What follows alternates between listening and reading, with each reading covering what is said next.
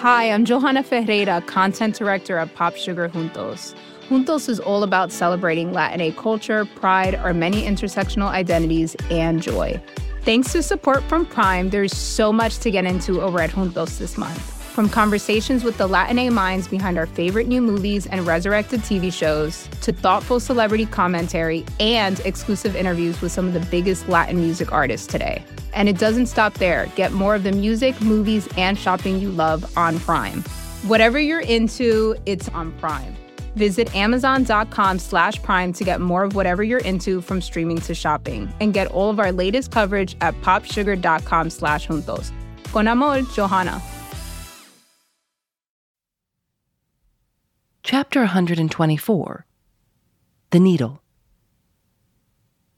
Next morning, the not yet subsided sea rolled in long, slow billows of mighty bulk, and striving in the Pequod's gurgling track, pushed her on like giants' palms, outspread.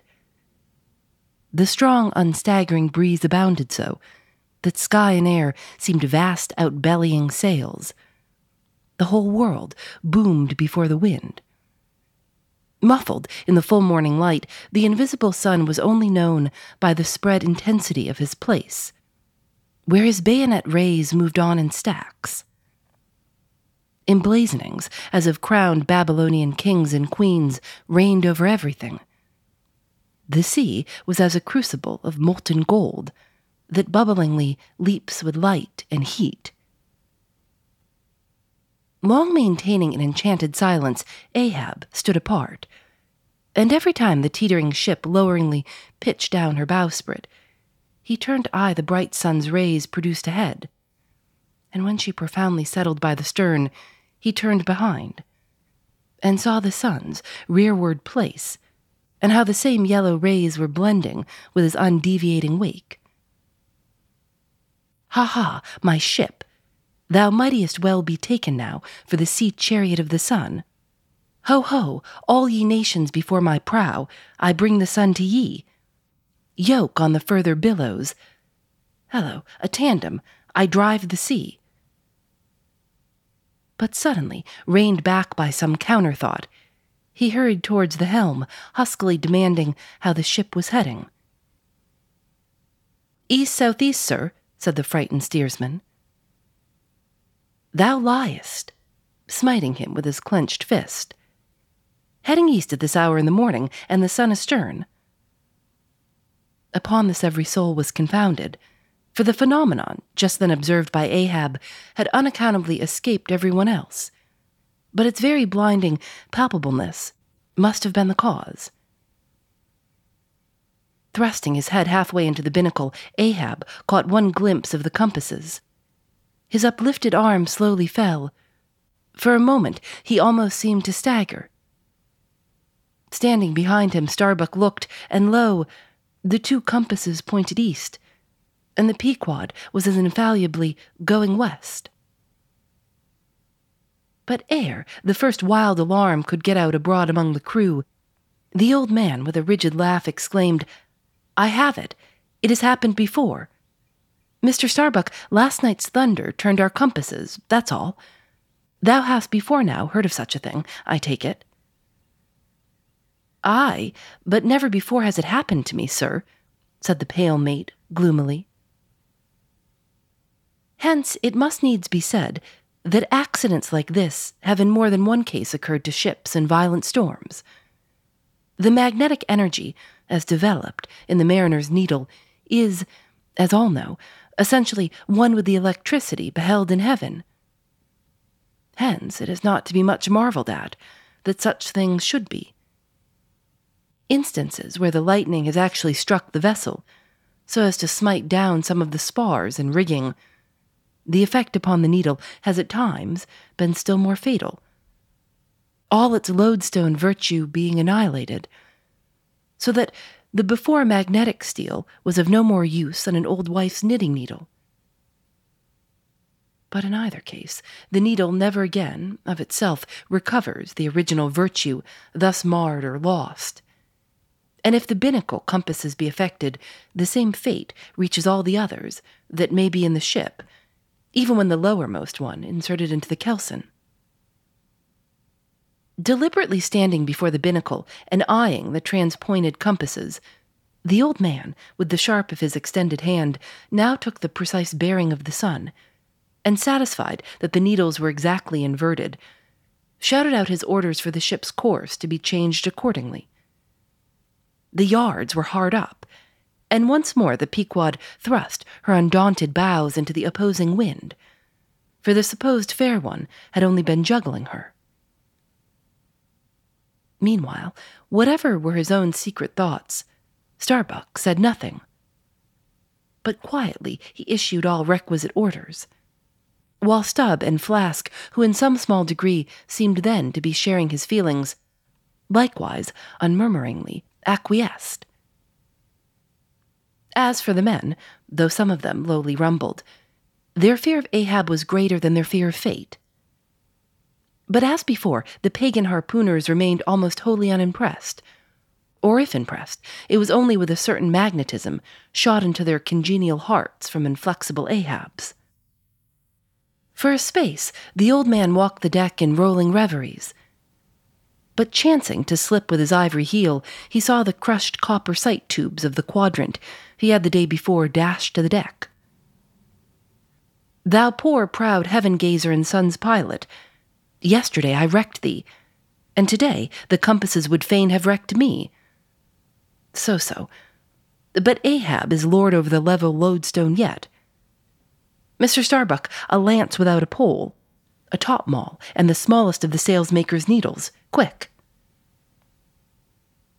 Accessory, perhaps, to the impulse dictating the thing he was now about to do, were certain prudential motives whose object might have been to revive the spirits of his crew by a stroke of his subtle skill, in a matter so wondrous as that of the inverted compasses.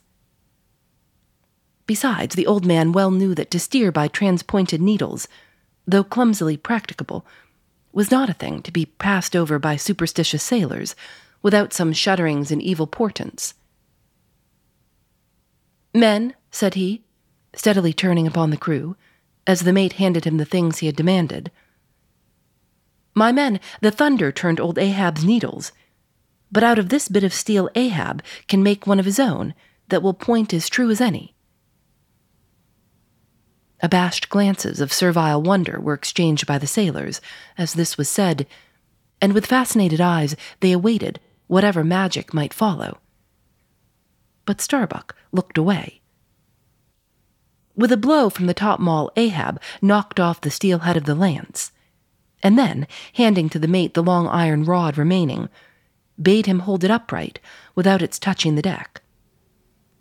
Then, with the maul, after repeatedly smiting the upper end of this iron rod, he placed the blunted needle endwise on the top of it, and less strongly hammered that several times, the mate still holding the rod as before. Then going through some small strange motions with it, whether indispensable to the magnetizing of the steel, or merely intended to augment the awe of the crew, is uncertain, he called for linen thread, and moving to the binnacle, slipped out the two reverse needles there, and horizontally suspended the sail needle by its middle over one of the compass cards. At first, the steel went round and round, quivering and vibrating at either end. But at last it settled to its place.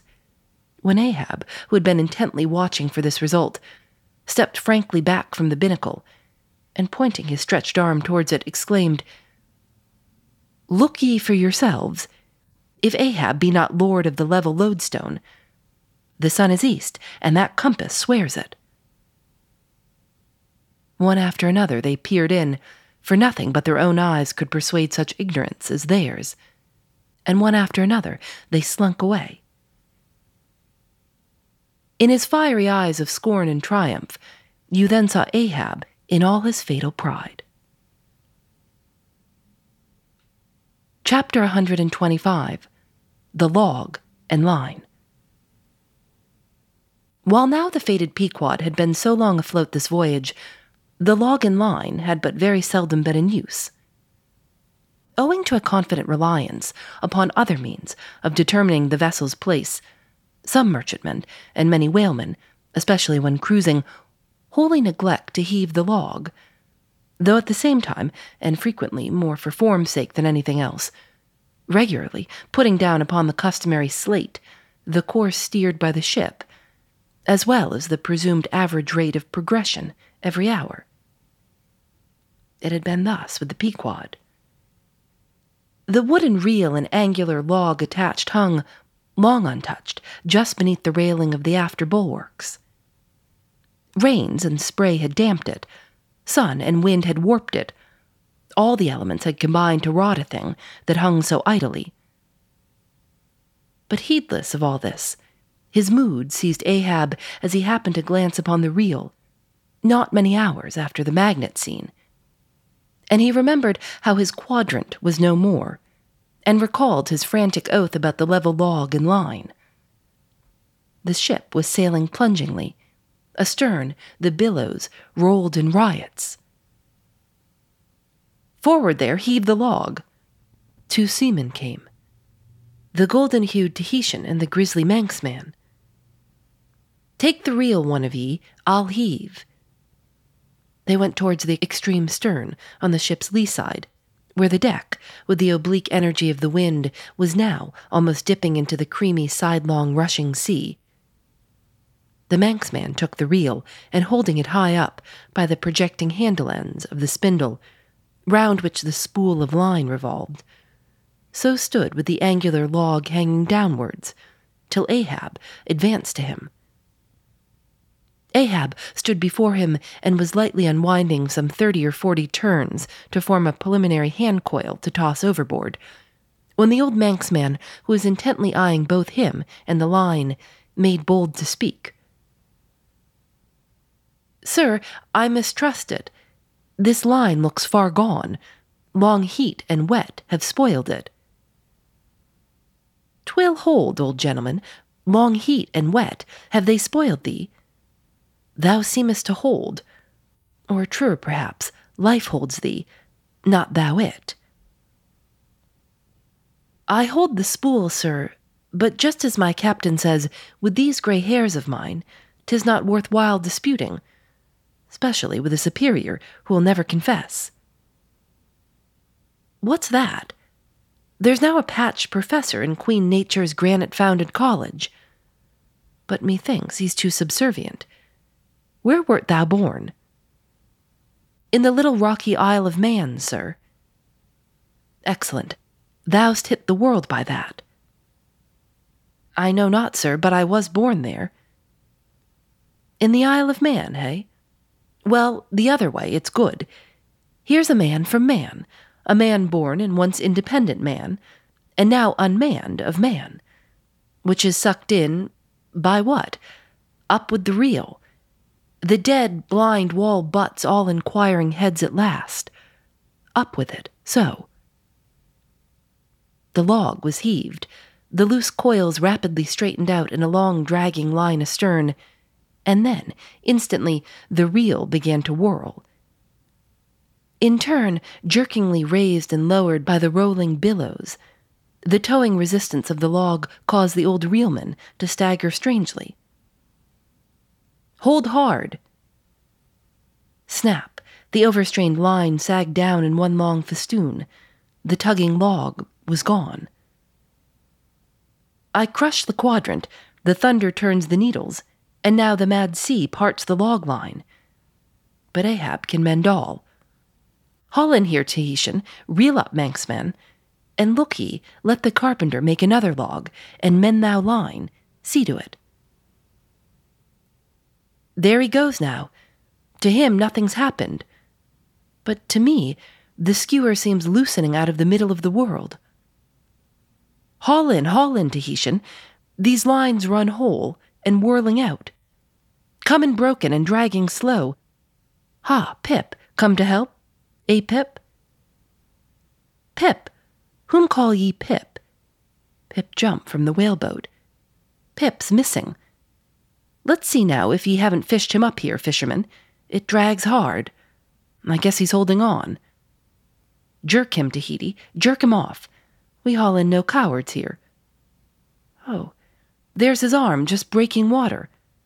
A hatchet, a hatchet. Cut it off. We haul in no cowards here.